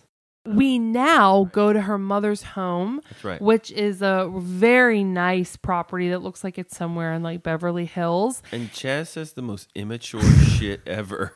She's walking up to him and he's like reading this paper and he's like, Well, well, well. If it isn't the loser of the week, And he's like, zing. come here to just like beg for forgiveness for everything that's going on. And Amanda's like, look, I have an appointment with my mother. I'd like to see her. Oh, I'm sorry. I advised Hillary on all of her appointments, and I thought that this was one that she probably shouldn't keep. She's not here. Sorry. We canceled that. Yeah. So it, he's then taunting Amanda, saying, like, and she wants to have answers like, why are you doing this to me? What's your end game? And he's asking if she's wearing a wire. And he's like, let me pat you down. And is still like sexually harassing her. Yeah. And he starts laying out his little plan of why he's doing what he's doing. And coincidentally, at the same time, that's when Hillary and her top model, Terry, come back from like grocery shopping or something. So Chas is basically like, look, I do this all the time. I'm going to get my money, get my money from this thing, and then I'm going to find some bitch my own age. Too bad you weren't that receptive because I think we could have made a good couple. And Hillary walks into the kitchen, and it just so happens that Chas has left the door open to the porch because this whole scene is happening on like an outside porch. Yeah. And she can hear this this conversation perfectly. Mm-hmm. For some reason, Chas and Amanda have no idea that Hillary's back. And the whole time Amanda's totally like sticking up for her mom, like, I won't let you do this to my mother or to me. This is despicable. And he keeps saying, I'm going to get your mother for all she's worth and collect on this lawsuit. Then I'm going to move on. I'm going to leave her and you in the dust. Yep. And you're going to get got now, Chas. So you think Hillary's going to like have this big, like, dramatic scene where she confronts him? Um, but no, we cut to another scene because this is going to come back. Alison is headed to San Francisco. Yeah, so we see all of these exterior shots establishing that we're in the Bay Area. And I don't know how, but she's tracked down her Meredith. sister. Yeah. I, I'm assuming from the letter, Yeah, I guess she has to have her, from the regret. she's got to have her address to to send the invitation. Yeah. So she gets to to her sister's house, and her sister's like surprised to see her. She hugs her. Sister is played by Tracy Nelson. She's known for uh, Dumb Luck and The Night Caller. Um, and she's just shocked to see her, basically. We then cut over to Jane's apartment where she has realized that her car has been stolen. and she's filing a report with the cops that her car is missing. She doesn't know what's going on, and she they the first inkling is that maybe Alison took it. Um, but everyone is still sort of just waiting around looking for Alison. Yeah, it's uh, now the next day. They don't know where she is. There's no trace of her anywhere. Billy keeps kind of going over the day in his head, and he's then talking to Alison's parents, and he's very accusatory toward her dad and is like, You were the last person in the room with her. What did you say? What did she say to you? And then her dad flips it back on Billy and is like, Well, Billy, she was gonna marry you. What did you do? What did you say? Yeah, normally it's the groom who's like run away from. So um, Billy says that he's got to go down to the police station to provide a photograph of Alison so they can kind of like keep it on the back burner because, of course, they probably had some stupid law that's like, we can't look into missing persons until they've been gone for 48, 48 hours. hours. or something Yep. dumb.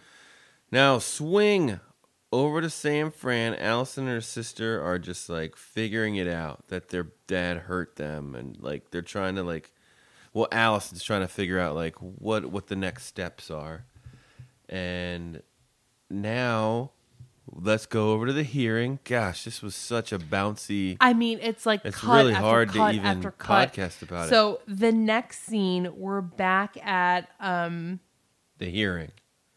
The hearing's about to end, and the the judge or whatever is about to make his ruling, but all of a sudden Hillary steps up and she's like, "I would like to add." And Dan, before this happens, the judge does kind of give us a little indication about how he's going to rule. He says that he feels that the testimony brought forth by Chas is the most um, truthful testimony. So it really seems like he's going to rule in Chas's favor. Right. And so Hillary wants to throw a frickin' monkey wrench into this. So she would like to add to uh, to the defense. And this is a big shocking Everyone's thing. like, oh, the defense, what? Yeah. So and she doesn't really say anything. She's just like, I overheard a conversation of Chas being very mean. And he was basically taunting my daughter. He lied. He made it all up. And then everybody in this like It's like, courtroom or Can you just- whatever. couldn't you just pay someone to come in off the street and just be like, Oh yeah, that guy Chas, he's a liar. This whole hearing, quote unquote, is just so stupid. Fucking weak. And everyone's like, whoa, okay. So then it's like insinuated yeah, that, who's like, the audience? well, yeah, who are these people there? there? Well, based on this, it seems like we're to rule the other way. And that's Yeah. not like, like we're not given that confirmation that that's going to be how it's going to pan out, but So it's like, it's literally like, all right, find one person who doesn't like Chas and have him say something. yeah. And there you go. Okay, so next up, we're back to Alison's sisters. They're still continuing this conversation. Her sister Meredith tells Alison that she can't hide here and suggests that she should probably call Billy and tell him where she is, which, yeah, you probably should have called Billy like that day. But it's the next day. Alison says, No, I'm not talking to Billy until we have the chance to confront dad about what he's done to us. Right. And Meredith is not down for this plan. Dude, you cannot force people to like. Confront their abusers Yeah, when they're not ready. You gotta let them come to it on their own. And like in, I, I mean, how destructive could that be to somebody? I mean, that is a crazy, traumatic series of events that she's gone through. Yeah. and she's trying to run away from it and get as far away as this family as she can and maybe even seeing alison could be like detrimental to her whole mental health Yeah, I agree. Um, at this hearing, it, it appears as though Chas has lost. Hillary has buried Chas. Chas like grabs Hillary, and he's like, "How could you do this, you crazy bitch? We could have been millionaires." and I don't I, like Hillary is just like whatever, Chas. It's done, ski. We're we're we're done here. And Ama- Amanda, Al, I'm sorry, Hillary wants to make amends with Amanda, and they're like Amanda's getting on this elevator, and for whatever reason, this elevator does not close for a three minute conversation about their relationship. And even after Hillary like swings the the the defense into Amanda's favor, uh, Amanda is still unforgiving and it's still unwilling to uh, salvage any sort of a relationship with her mom. she says that she's nice it's nice to know that her mother came through for her but it's too little too late Yeah. Now, getting back to Alison and her sister, Alison continues to try to persuade Meredith into confronting her dad and she's like, "No, I just can't. I'm not ready. I'm not going to I'm not doing anything." And Alison's like, "You're just afraid. Let me help you." And during this conversation, we look pan out to the window and we see their dad just standing in the front lawn looking menacingly into the window at them. Ring, ring, ring, ring. How this did is get creepy. There? How, did he get there? How did he get away from the wife? How did he get her address? They like if you'll remember, they had no idea where the other daughter was. I'll kill you. Yeah, it's like eh, and this guy is out for blood. Yeah, it's bad. So Now, here's the meat and potatoes. this This. I think this was. okay. Here is the meat and potatoes. We're at the hospital. Yeah. Um, There is uh, an assistant comes up and says, Hey, Michael, Jane is outside. She wants to talk to you. She's in front of the coffee shop. She said it is a matter of life or death. You need to get over there right now and talk to her. So Michael is like, Well, Life or death? Okay, well, this is right. weird. So he walks outside. He's in the middle of the street, and this car, I think it's a Volkswagen, It's Jane's car, and it Jane's comes car. barreling down the road at high speeds. We see a woman that looks very much like Jane behind the driver's seat, uh, on in the driver's seat. And this car strikes Michael Mancini in the middle of the road, Just plows him. right? And it's like does not slow down, does not stop. Michael is left for dead in the street. He gets put on a stretcher. They is, he is right back to square one, basically. And immediately we cut over to Jane Mancini Designs, and the police are there to arrest her on a hit and run. Somehow somebody got the license plate. Yeah.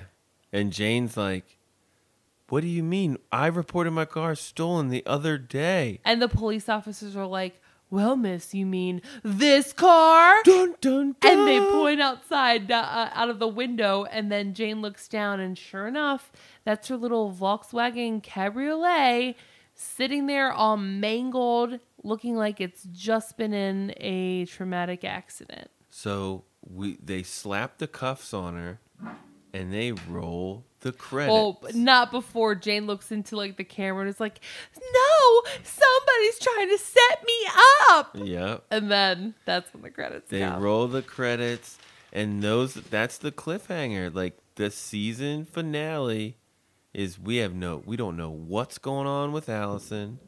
Well, we know she's about to get murdered by her dad. and we know the wedding didn't happen and we know that Michael might be dead. Yeah.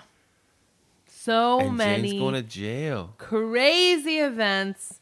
So I let's recap. Yeah, I didn't even attempt to write a recap. Jenny, you're a better person than me. It's just so much. So let's go through it. Jake sleeps with Amanda and ruins his chances with Jo. Matt makes out with Billy's best man. Sydney is beaten on the streets and pulled into Michael's murder plot by Kimberly. Jane gets a business proposition by an Australian department store owner. Alison gives damning testimony at Amanda's hearing. Kimberly and Sydney attempt to kill Michael only to have him revived by Jane. Alison remembers being molested and runs out on her own wedding day. Hillary overhears Chas's plans to lie and reverses the decision. Alison finds her sister in San Francisco and confirms molestation. Michael is is run over in Jane's car by somebody who looks oddly like Jane, and Jane is arrested for a hit and run. Woo! Well done. Jenny. Woo! That is a feat in itself. Yeah, and you know what? I think I may have even forgotten to mention that Chas. I, I mentioned that they reversed the decision and that about the testimony, uh, but Chas does hit D and D with the sexual assault harassment. Right. For 10 million. Oh God, so much happened. So much, man. 90s moments. Uh, RSVPing three days in advance to a wedding. I mean, I don't know if that's like a '90s thing or just a rude thing. Um, Billy and was it Rob? Billy and Rob at Shooters. There's a bowl of free like bar bar Nuts mix. or something. Yeah. It's like Chex Mix. Ah. like no one would ever eat that yeah, right now. you never see that anymore. no. Um, Alison's parents asking if Meredith sent a phone number in her letter. The Weekly Gossiper. Sydney, when she's hooking on the streets, you can see Tower Records in the background. Oh. Oh, that's gone. Um, Sydney's outfit when she's having ice cream with Kimberly. I have her outfit when she's hooking those hoop earrings and that metallic jacket. Ooh. With my scene, she's got the military Doc Martens, tights, and a flower sundress. Yeah, I love that a flower look. hat. I love that look. Um, and I got lastly Chas reading that paper. Yeah. Uh, I have the actual money, the $20 bills that's handed to Sydney. That money is like, oh, it's like so old school. You're so, like, I'm so used to the new $20 bills that came out whenever they did 10 years ago or whatever. But seeing those old school 20s is kind of jarring. Rob's hairstyle, that piecey, gelled, almost wet look. I don't know how that was ever deemed attractive Rob was disgusting. yeah, I, I didn't I I didn't care for him. Um, the bridge at the fridge at the beach house is like that old school like yellowing fridge that's like looks like it's from the seventies. Yep. Um, Jane's crocheted skull cap that she wears when she's like ready to like I'm gonna go get to Michael. And then lastly, I have Amanda's fox hunter jacket back in the '90s. That like that look of like the red jacket with the black collar and the brass buttons. Like I'm gonna go catch a fox today. Like that was a hmm. big like Ralph Lauren like American sportswear look. Okay. Nice. So, Dan, lessons. What can we learn from the finale of season two? Here's a lesson that you should all learn. One, kill the person that you attempt to kill. Don't fuck it up. If you're going to murder, do your murder. That's my lesson. All right, make sure the deed is done. Mine is keep your spouse in the loop. Like, hmm. I don't know, this whole thing about Alison running out on Billy. Billy did nothing wrong. And how could you not take it personally? That's a huge, huge thing to back out of. I mean, why did she have to get away from him? If if Billy is her best friend and the person that she wants to confide in and spend the rest of her life with, don't you think he'd be the first person that he- she would want to talk to about this? Yeah, I th- if Billy went in that room and she told him the situation, I think Billy would have said like, "All right, I'll tell all these people to leave, and I'll I'll try to fight your dad," and I mean, and then they would get married. but it would have been better Yeah, uh, keeping him in the loop. stuff like that, Billy like does understand. Keep your spouse in the loop. Yeah, that's a good one. It's better than murder. That's When you set out to kill someone, make Do sure it. you murder them. do that shit.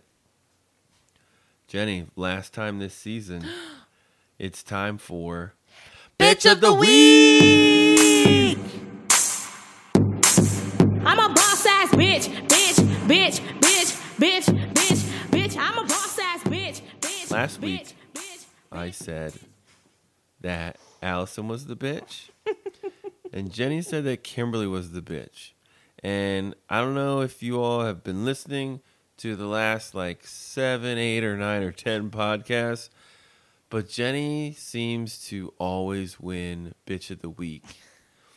And I'm getting pretty damn sick of it. I've been on a little streak. It's not insane. But Dan, tell us the results. So this week, well, la- I'm sorry, last week, uh, with a result on Twitter of four to three, Jenny won with Kimberly, Woo! and then on our Facebook group, with a result of nine to eight, Jenny again. I think it was 11 and 9. Oh, then someone just voted. Hmm. I'm looking at it now. Okay. Eleven to nine, Jenny, you win with Kimberly again, and now I'm gonna make like Keith and blow my head off. Oh, don't you ever resort to that, Dan. I know we had a lot of feedback from our Facebook group about what people thought and who they agreed with most. Tiffany kicks this off saying that she goes with Alison this week mostly because that she thinks one more loss to Jenny might send Dan over the edge, Keith Gray style.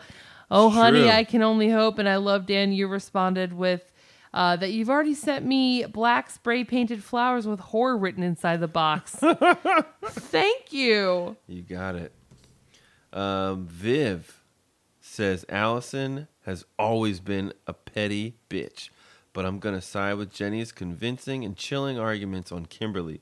The fact that she's a doctor and is willing to endanger a patient's life for payback against Michael is enough for me. Well, thank you so much for the support, Viv.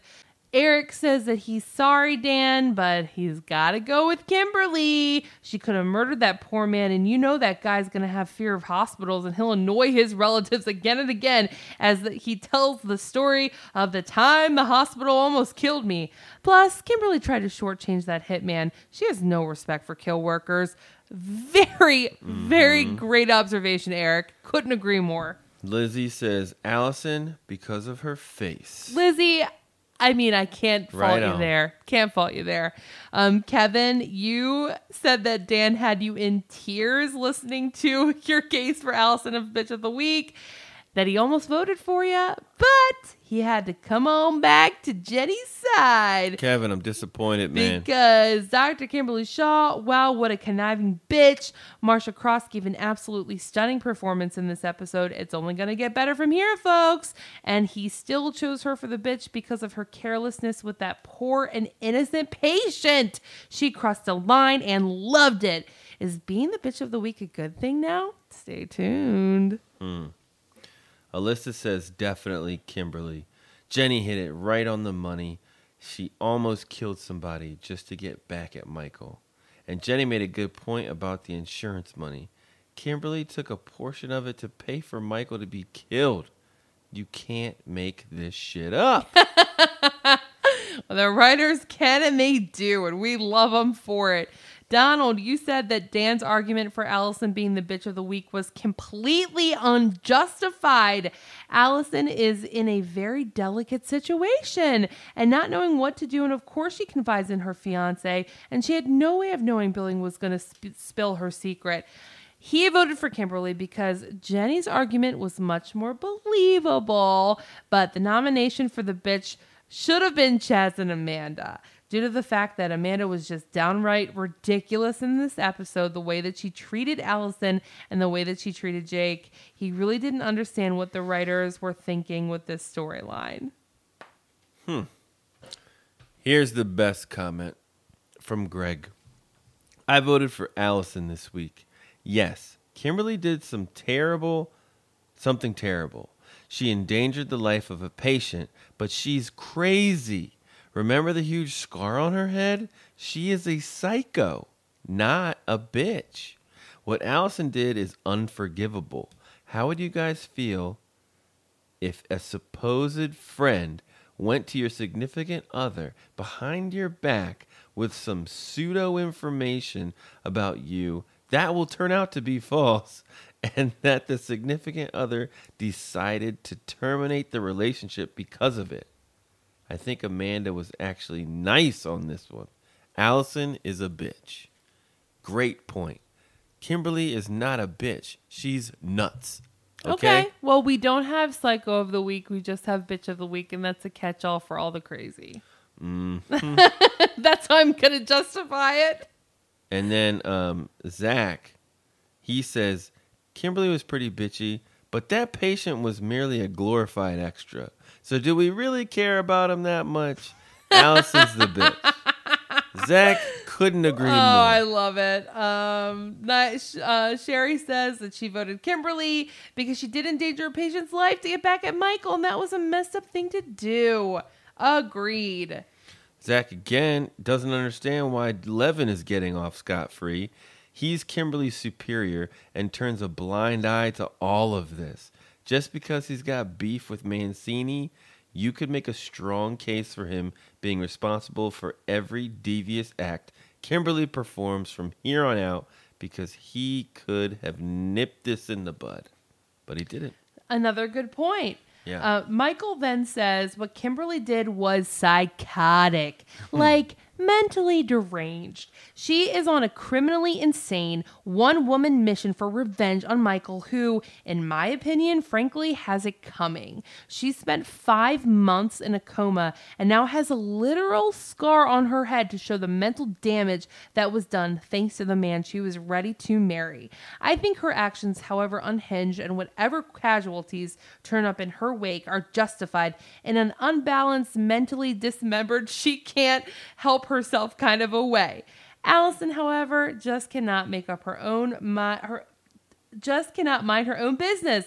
And I think in a sick yet totally sane and rational way, unlike Kimberly, derives some sort of pleasure in blurting out distorted facts in quotes that she know knows can and most will likely fuck with Amanda's relationships and her career.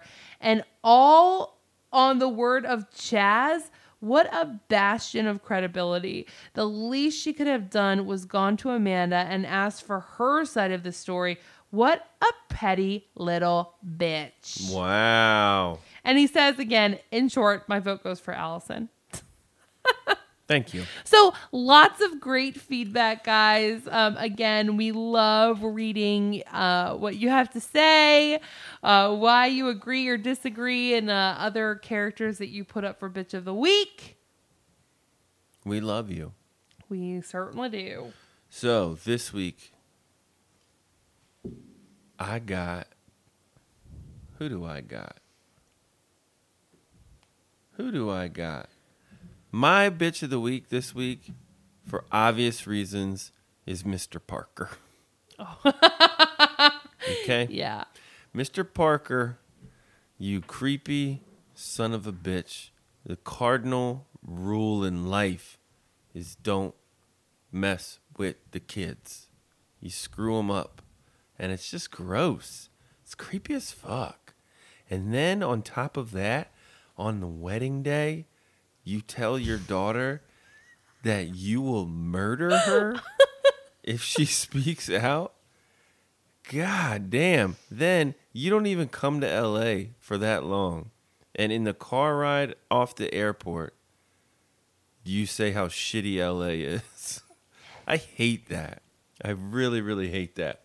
So, Mr. Parker, then you tried to pass blame on Billy of why Alison took off, tried to skate away, and then you creepy little bitch hanging out in San Fran at night, no jacket, in the in the yard of your daughters, who you who you tried to uh, defame by saying she was a junkie And in a cult. and in a cult and brainwashed against you.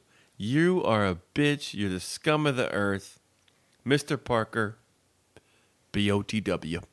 All right. Compelling argument, Daniel. However, I'm going to disagree. I think the bitch of this episode is Bruce. Okay, Bruce. guys. He here we are. Amanda is a valued employee that's been with D&D for years. You'd think that she'd have some clout with management. This dude, Chas, gets hired and I mean, he was employed for days, maybe 3 to 5 days in all. Now, granted, he did put together one killer poker tournament. Okay. But this guy comes in with all of these horrible allegations against Amanda, who is a senior manager at your firm, and you're going to take this this dude's all of his everything he said about Amanda seriously. I mean, I, I, I don't buy it. I don't think that this is how this would work in the real world. And I think if Bruce really had any care and concern for his employees, that he would really go to Amanda first and get all this information. We learn later in the episode that Hillary does some calling around, and might I add, this final verdict is taking place on a Sunday, which is freaking weird. Hillary finds out about the about um what's his name Chas's little plot to like screw her over with everything and lie about this whole sexual harassment thing. She makes a couple of calls on a Saturday night, and Sunday she's able to go into that courtroom and say, I made a few calls and verified that everything on his resume is incorrect. He is completely everything he said he was. He lied about everything. So you're telling me D and D did none of their homework, no investigation. They have a ten million dollar lawsuit looming over their heads, and they didn't even try to do like a like personal background check on this guy to say, oh, let's cross reference his resume against like who he said he's worked for. If they made one call they would know that this guy's lying and that would completely ruin his credibility. But no, because he put together a poker tournament and he was well liked by management, it's like, oh, we're the guys club. We're all guys. Here's this woman, and we're completely going to flip the script on her and say that she's in the wrong when this one psycho off the street comes up with allegations against her. Mm. I think that D&D is run by this man's club. They're a bunch of chauvinistic jerks who basically think that women are second class citizens and they don't give them enough respect or clout to plead their case and they they don't even believe Amanda. I mean this was unbelievable to me. Mm. And then at the end you see like when it's revealed that like Chas was lying, freaking Bruce has the audacity to then like pat Amanda on the hand like I knew you could do it. It's like, shut up, Bruce. You're a freaking bitch. This whole time, you totally were insinuating that Amanda is a sexual harasser. That's ridiculous. You're a bitch. End of story. Whoa. Guys, you know where to vote. Facebook group. The link to that group is in our show notes or hit us up on Twitter on Tuesday. Now, this episode was called Till Death Do Us Part. And Jenny, I think we can do better. Okay. Well, for this episode, I've renamed it A Broken Oath because a couple hmm. of oaths were broken where, you know, we have our friend Chas lying under oath, and then the oath to marry Billy was broken by Alison when she ran away on her wedding day. Nice. Thanks. I'm calling this one the longest season finale ever. I liked it. Guys, I liked it. Don't get me wrong, but it was long. You know, That's a long Melrose Place. And Dan, I mean, this is Easter Sunday. It's about 2 a.m. right now. So Yeah. maybe that's colored our perception as well. I mean, damn. I got shit to do tomorrow. Yeah. But um overall action packed season finale it definitely delivered. I can imagine watching this as somebody in 94 and just being blown away by how some of these things wrapped up and then some how some of these these things are kind of like the cliffhangers that we're presented with. Ooh. Excited for what's to come in season three. I am. So Dan, what do you predict is going to happen? Predictions? Oh. Oh, predictions? Tell me. I think Michael is paralyzed. Oh, I think Michael is really fucked right now. again? Yeah. Because remember, he was like paralyzed and overcame that pretty quickly. I think he's gonna live, but I think he is like really badly, badly broken. Um, I think that Alison and Billy will not recover from this. I think this, I think this sends them off the deep end. Uh, I think that I don't know. I I want to say Jo and Jake get back together, but it doesn't look like that's gonna happen at this point in time. Um, I think that uh, Amanda is really gonna like fuck with Alison at work in season three. Like that's what it's gonna be about. Um, and I think that Jane. I don't know. I don't know how long Mancini Designs is gonna run. You know, that's it for me. Okay, I think that Alison's dad is definitely gonna attempt to kill her and her sister. That's definitely like going to be put into action. Season season three, ep one.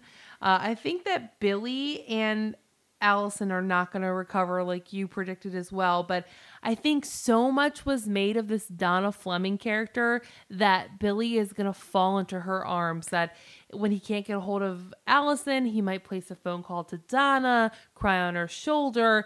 Alison gets back from getting everything sorted out with her dad. And oh, guess what? Billy's already talking to another girl. Her name's Donna. Little blast from the past. Um, I'm thinking that Jane is going to get released pretty soon after being apprehended by the police because it's very clear that she has probably an airtight alibi. If this had happened just an hour before, she's clearly at work. She just reported her car is being stolen. So I think that's going to be a pretty big mystery that they're going to try to have to crack for next uh next season. I think Matt and Rob are going to strike up a relationship and maybe we might see Rob a little bit more with Matt and Matt having another love interest. Uh, I think Sydney is going to crack and tell Michael all about Kimberly. And that might be the demise of the Kimberly Michael relationship because let's face it, how many failed murder attempts are there going to be? They're not killing Michael off of the show. So I think they got to shake it up in different ways and maybe having Michael and Sid team up against Kimberly. Uh, and then I think that, just like you said, I think season three is going to really focus on Amanda just making life hell for Alison at D&D. Yeah. All right. We're excited. We've done two full seasons now. Hard to believe because these seasons are a lot of episodes. So big. we could have done six seasons of a Netflix show already. but we are just committed to Melrose Place. We're going to see it through to the end, guys. We could not do it without you. it's been awesome. And we especially could not do it without our Patreon supporters. Yeah. We have gotten a new, really big ticket patron. We got to thank Zach, Zach. so much Thanks, man. for your very generous contribution.